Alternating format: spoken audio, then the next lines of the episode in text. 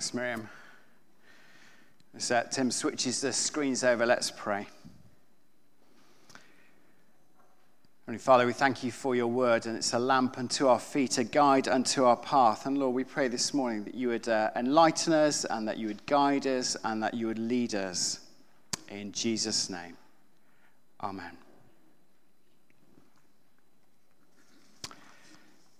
Let us not give up, but let us encourage one another. Uh, we're drawing to a close the series that we've been looking at over the last uh, month or so, uh, thinking about faith on our front lines, thinking about the places that God has set us in our kind of Monday to Saturday life, our normal life, our life outside of church. We're kind of drawing those uh, strands together uh, this morning. And we're looking at uh, this chapter in the letter of Hebrews. It's a great preacher's chapter. Uh, there are some passages of the Bible that are really hard to, to preach on, there are others that are a bit more easier. And one of the things that makes them easier is when there's a theme or a strand that kind of runs through a passage and you can come at it again and again and again in, in different ways. And uh, so it is with uh, the book of Hebrews, so it is with this uh, passage. And a theme that comes through is one of encouragement. Uh, this letter was written, I'm not sure who it was written by, but it was written to uh, a Jewish church. Um, First Christians were largely Jews, and uh, the writer of this letter writes to them to encourage them in the years after Jesus has ascended into heaven and the Spirit has been given. And he's encouraging them to keep on. And as all good preachers know, you preach first to yourself and then you preach to your congregation. And so the author of this letter keeps saying again and again and again in his letter, let us do this. Let us do this together. So, my talk this morning is uh, based around some of the let us uh, phrases that there are in this passage and in Hebrews. So, the first one let us draw near to God with a sincere heart in full assurance of faith. We've been thinking about life on the front lines, and that's, that's a good thing to do. We've been thinking about the place where God has set us in the secular world uh, our families, our colleges, our universities, our workplaces. And it's a good thing to do, but there's always a, an inherent danger with a series like that, a topic like that, that we become uh, focused too much on ourselves and too much on the challenges and the opportunities that are there before us we began right at the beginning of this series by thinking about church being the place where we are called to come together, that we can then be sent out into the world. And the writer to the Hebrews uh, reminds them of the importance of them drawing near to God. Let us draw near to God with a sincere heart in full assurance of faith in the previous uh, chapter, because he's writing to Jewish Christians, he's been talking about uh, their Jewish heritage and how what they found in Christ is so much more than the things that they have left behind. He talks about the new relationship with God, uh, the new covenant with God that they have in Jesus Christ as being better than the old covenant. He talks about uh, meeting together uh, for worship as uh, being in a better tabernacle than the tabernacles that they're left behind, the houses of worship that they're left behind. He talks about the sacrifice that has been offered uh, by Jesus Christ, giving himself up for the world. For God so loved the world that he gave his only Son. And that sacrifice being a better sacrifice than the sacrifice that was offered in the temple talks about Jesus being the high priest, the one who prays for his people, intercedes for them, and Jesus being a better high priest than the priests in the temple that they've left behind. What should mark, what characteristic should mark a believer coming uh, to worship? A believer coming to worship who has a relationship with God through Jesus Christ, through the new covenant.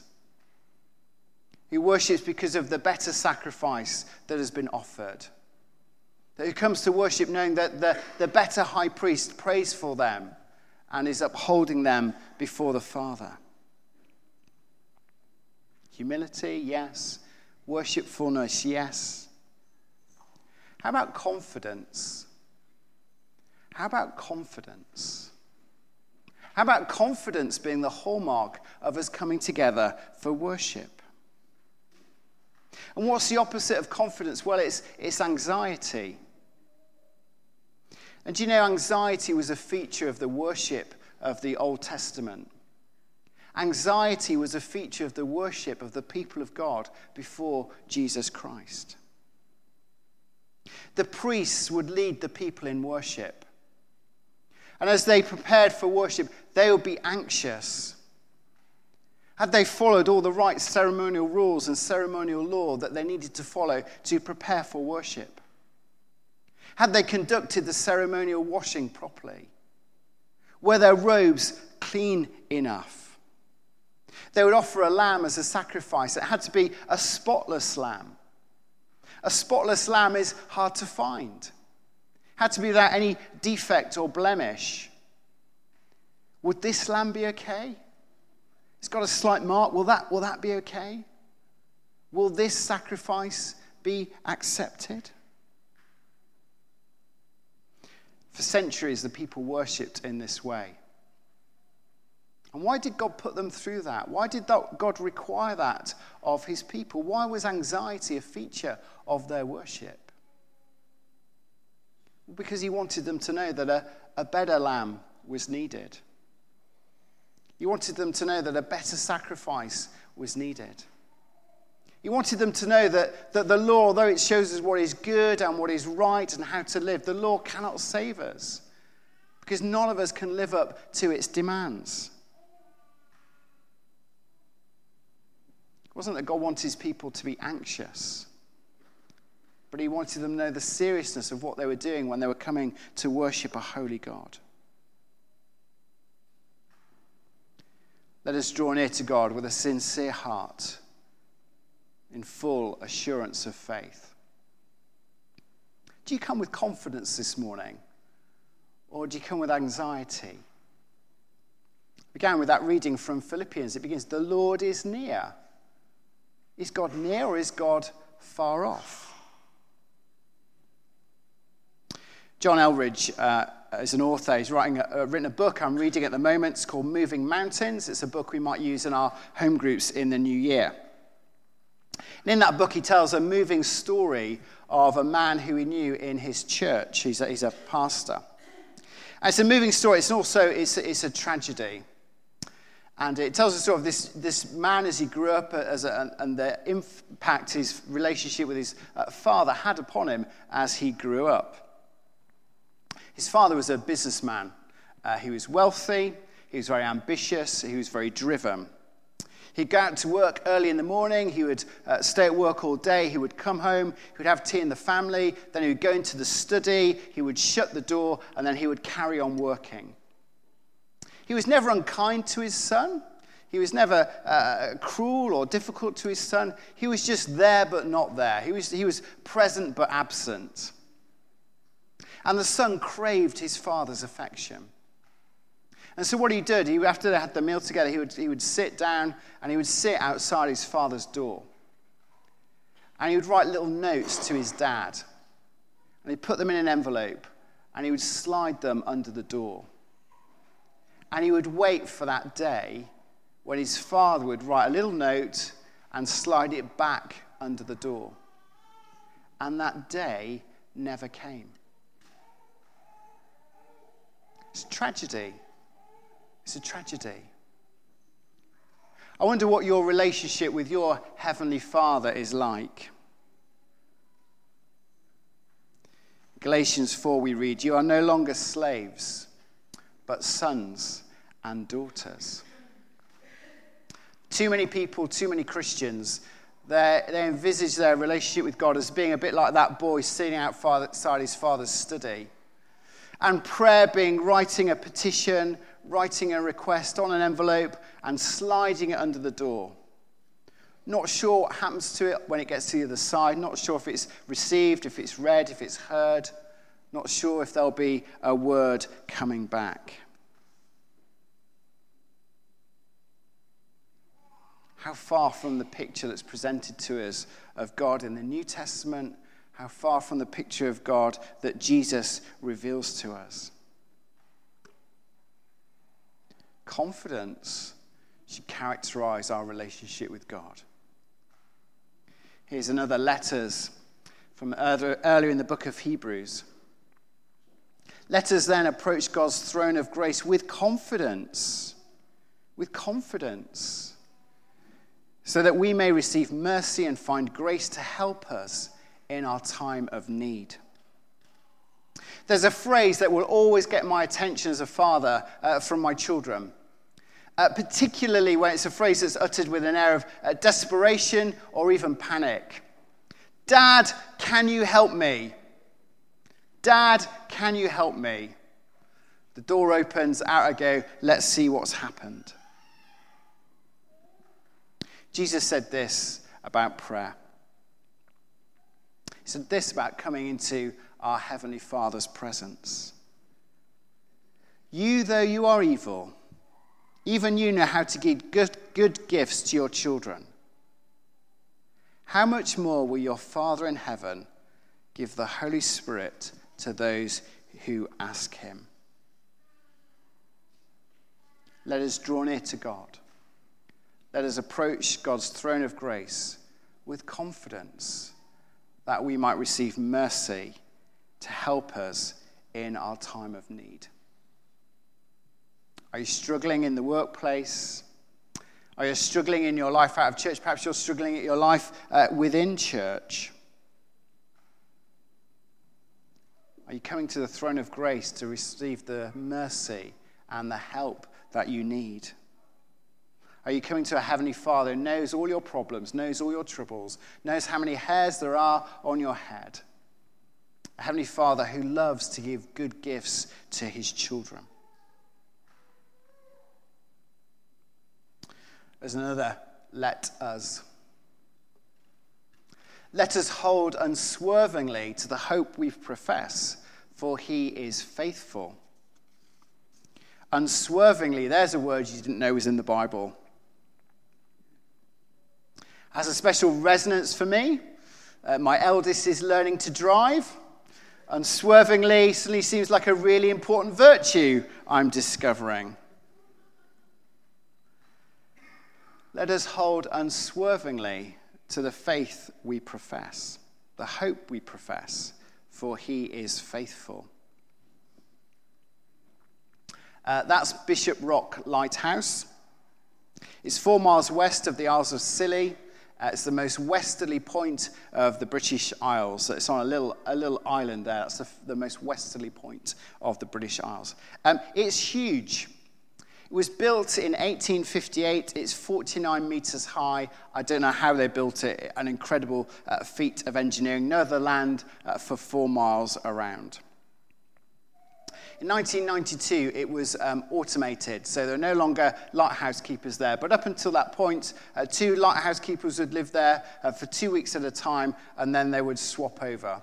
Um, if you look carefully, you can see there's a little helipad on the top. Uh, now helicopters come and they visit, they check it's working, check everything's okay, then they, they fly away. But before, the, before it was built with a helipad on the top, um, the way that you could get to it, the only way that you could get to it was by boat. And uh, the boats would come up and they would offload the lighthouse keepers and they would swap over and they would rotate. Um, often, when the weather wasn't so good, they weren't able to get the boats close, and so they would lower a rope uh, from the top of the lighthouse, lower it down to the boat, and they would kind of winch the guys um, back and forth. When Sally was a young girl, they used to visit the Isle of, of Scilly um, every year. There was a place they would stay, it was where their uh, family holidays uh, would be. And they would often go on a, on a sort of day trip to go around uh, Bishop Rock Lighthouse. And what would happen is the fishermen, as a kind of sideline, uh, if the weather was good, they would organize a little tour. They would fill up their fishing boats, there's one of them there, and they would take you out when it's nice and calm and flat uh, to the lighthouse, see the seals, see the seagulls, all of that stuff. You'd do a little loop around the lighthouse, and then you would, you would come back home. And when the lighthouse keepers were, I never saw this, but Sally tells the story. When the lighthouse keepers were there, sometimes uh, when they saw the fishing boats arriving, they would do a little show. Uh, so there's a ladder that went up the side of the lighthouse, and they would climb up and down uh, the ladder, and they would wave to people. And occasionally, uh, one of them would slip, and he'd be hanging on just holding on to the ladder. And of course, the children would scream and the, the parents would be worried. Um, the fishermen never looked too bothered. You kind of got the sense that they'd seen this happen uh, many times before. The Atlantic Ocean is dangerous. There is a lighthouse there because there are over 900 wrecks around the Isles of Scilly. You can go on a calm day and do some sightseeing. But what when it's stormy? This too is Bishop Rock Lighthouse. A wave breaking 40 meters high. Imagine being inside when that's happening. No messing around on ladders, no playing around, no fishermen coming out to take day trippers on a little tour. Same lighthouse, same sea. The lighthouse stands firm in the midst of the storm. Brothers and sisters, we are called to do the same. Let us hold unswervingly to the faith we profess. Let us hold unswervingly to the hope we have in Christ. When you think about a front line, sometimes the imagery there is, is quite military, it's quite warlike. Uh, soldiers go to the front line. It's a place of battle, it's a place of conflict.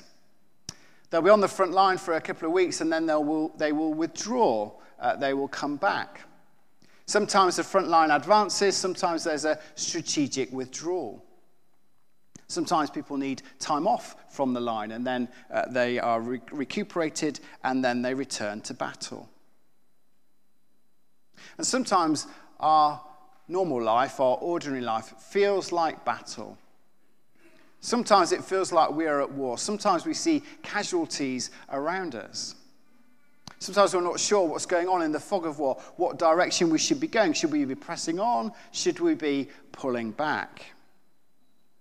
And it feels like war because we are at war. There is a spiritual battle going on. There's a spiritual battle going on in the hearts and minds of everyone who doesn't know Christ, in the hearts and minds of everybody who does know Christ. And there are times when we are called simply to stand firm, simply to hold on to what we have. Peter, writing to the church, says this Stand firm, though your enemy, the devil, prowls around like a lion, seeking who he may devour. Paul, writing to the church in Ephesus, says this Put on the full armor of God, so that when the day of evil comes, you may be able to stand firm. you might think, well, I don't want a day of evil. I don't want a day of trouble. I don't want that day to come. I don't want to have to do that. And of course, you don't. I don't either. In the same way as lighthouse keepers want nice, calm, sunny days, they don't want to be hunkered down when the waves are breaking over their lighthouse. But that's not real life, that's fantasy life. And we are called to live in the real world. And it's a place of warfare. So let us stand firm. Let us hold on. Let us keep the faith. Let us not give up let us not give up. That's a phrase that's there in our reading. Let us not give up meeting together. Let us not give up encouraging one another. Let us not give up everything we have found in Christ. Let's not give up telling the stories. Stories frame us. They tell us who we are, they tell us where we've come from, they tell us where we're going. Uh, people, when they're displaced or when they're away from their homeland, they tell the stories of where they've come from. They tell the stories of their people or their tribe or their nation. Their stories define them, they give them their identity. A couple of weeks ago, Sally reminded us that the story of the Bible is our story. The story of God uh, telling Moses that he would set his people free is our people, is our story. God is our deliverer. The story of Jesus being gracious to Mary when she doesn't recognize him is our story. The story of Jesus being kind to Peter when he fails him is our story. The story of uh, Jesus Uh, coming to Thomas and giving him the proof that he needs that he is alive is our story. Let's not stop telling these stories. These stories frame us, these stories tell us who we are. Let's not give up the Christian disciplines. Disciplines shape us, they shape us. Prayer, Bible reading, worship, giving, service, those, those Christian things that we just do. Whether we feel inspired to do them or not, whether we want to do them or not, whether we're having a good day or not. These disciplines, they shape us, they form us. Let us not give up on community. Let us not give up on Christian community. It's spelled out in our letter. Do not give up meeting together, as some have done. Church wasn't that different back in the day as it is today. There were some who'd been the lifeblood of the community who had drifted away. There's some who'd lost their way, some who'd just given up the habit of meeting together. Community molds us. There's not a parent here at some time hasn't been worried about the company their children keep. Why? Because community molds us, shapes us. Let us not give up on our stories, on our disciplines, on our community. Let us not give up meeting together. Let us encourage one another. Later in the service, we'll have an opportunity uh, to do that. But just one specific uh, mention here.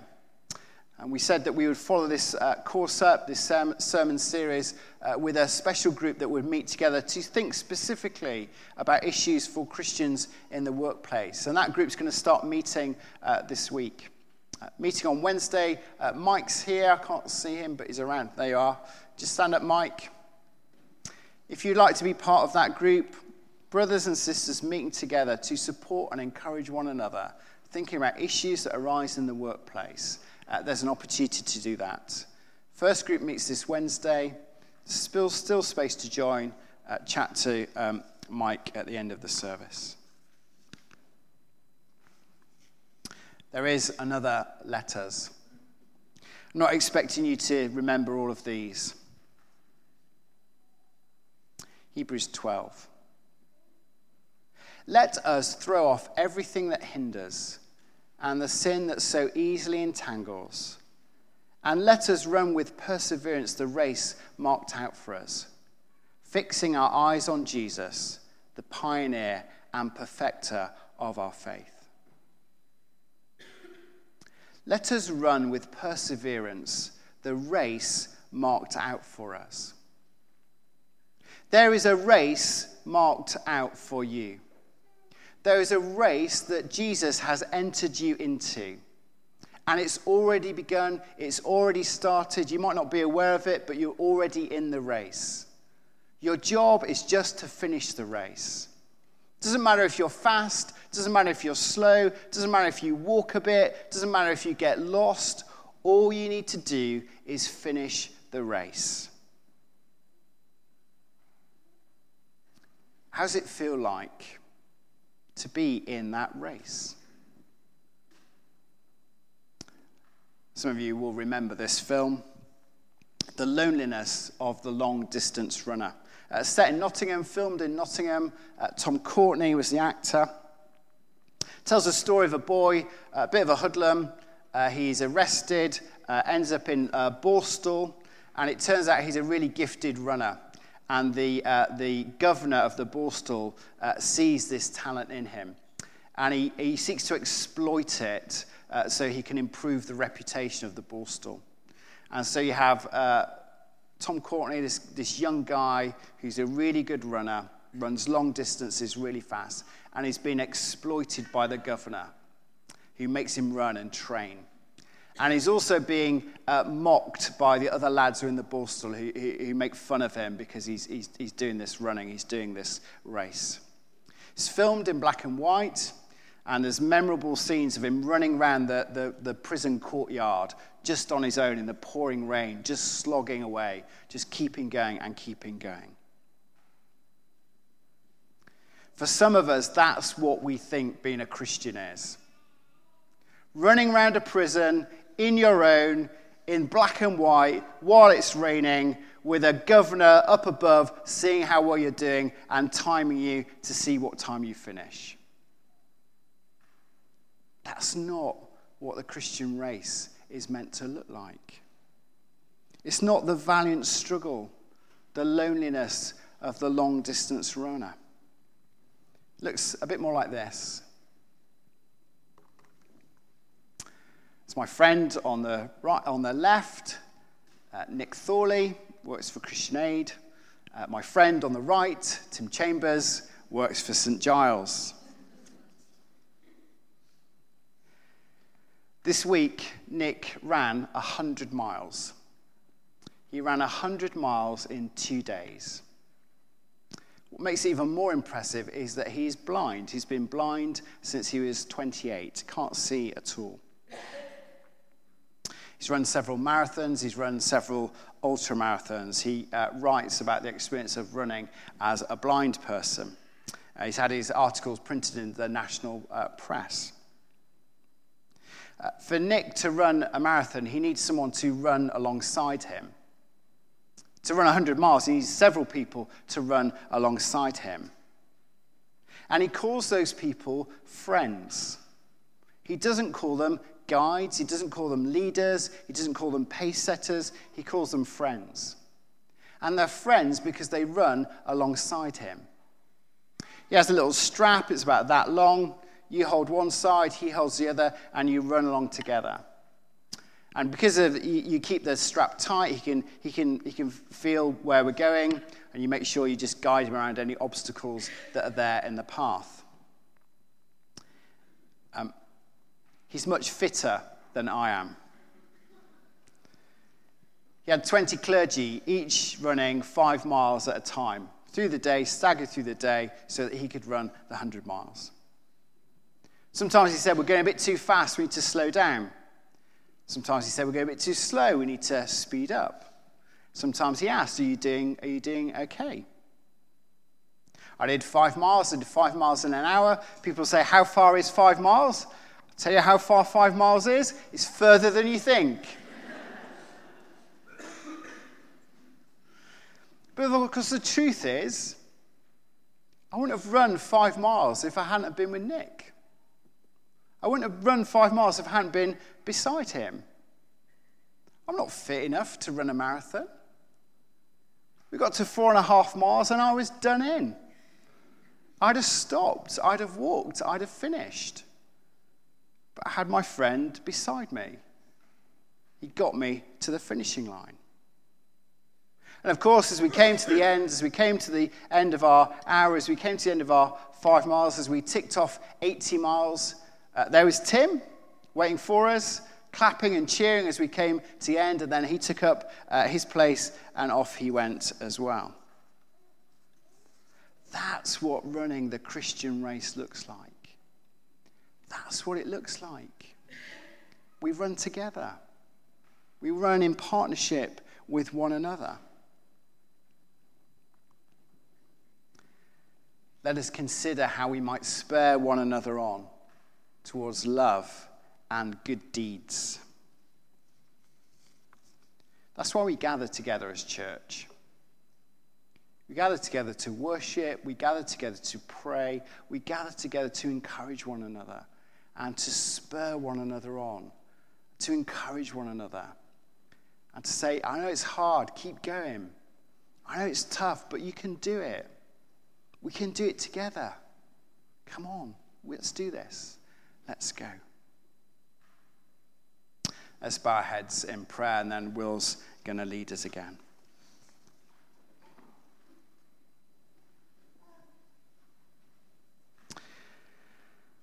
So, Father, we pray that you would uh, take your word and you would apply it to our hearts.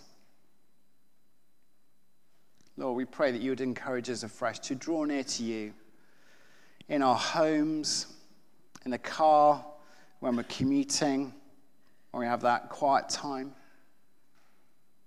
Lord, we pray that those of us who are anxious, you would uh, give us a fresh confidence Uh, of the open invitation to come into your presence. Lord, we pray that we would hear the encouragement to carry on meeting together, to supporting one another. Lord, we pray that you would show us how we might indeed spur one another on towards good deeds. I might hold one another before you. How might each hold unswervingly to the hope that we have found in you. In Jesus' name we pray. Amen.